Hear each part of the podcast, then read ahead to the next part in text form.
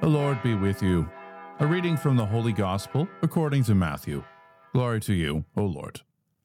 Jesus went up the mountain, and after he sat down, his disciples came to him, and he taught them. I tell you, unless your righteousness exceeds that of the scribes and Pharisees, you will never enter the kingdom of heaven. You have heard that it was said to those of ancient times, You shall not murder, and whoever murders shall be liable to judgment.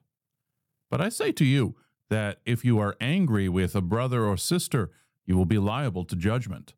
And if you insult a brother or sister, you will be liable to the council.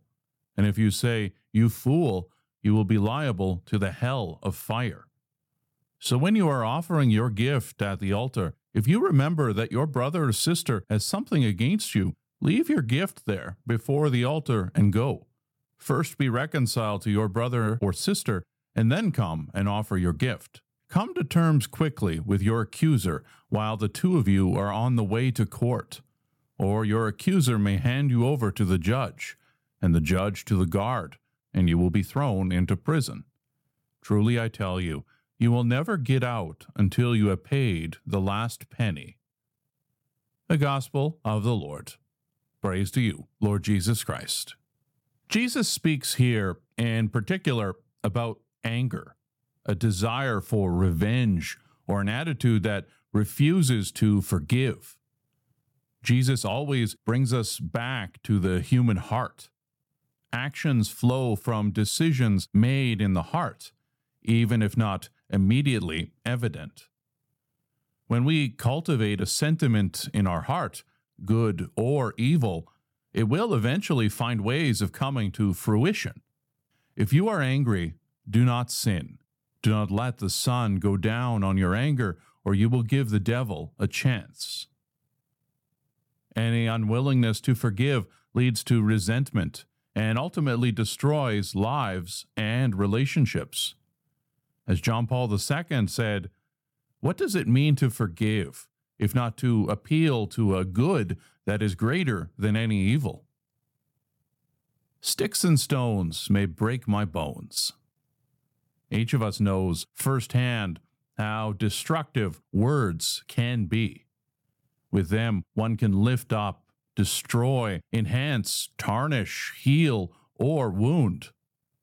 It is striking that Jesus refers to insults towards a brother or sister, in other words, those closest to our hearts. It is no revelation that those we love the most can also wound us the most, and vice versa.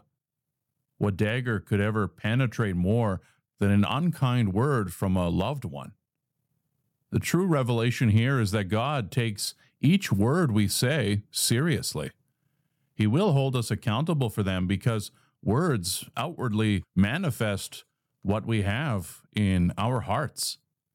The power of words reveals the weight of words. And our final piece if you remember that your brother or sister has something against you, this phrase makes us shift a bit in our seats. Jesus gives us a fantastic view of God's heart. God's essence is a unity of love, three persons, one nature. And we are made in God's image, made to live forever in union with God. But so are our brothers and sisters. If we have done anything to wound the union of love with those around us, we must repair that hole. It is so important to God and so essential for us that God will not accept our offering if we have consciously wounded the unity with those around us. Bring those tough relationships to prayer and draw the strength from God to love as we should. He will not ask for some virtue and then refuse to give His grace. And so today, let's do three hidden acts of charity.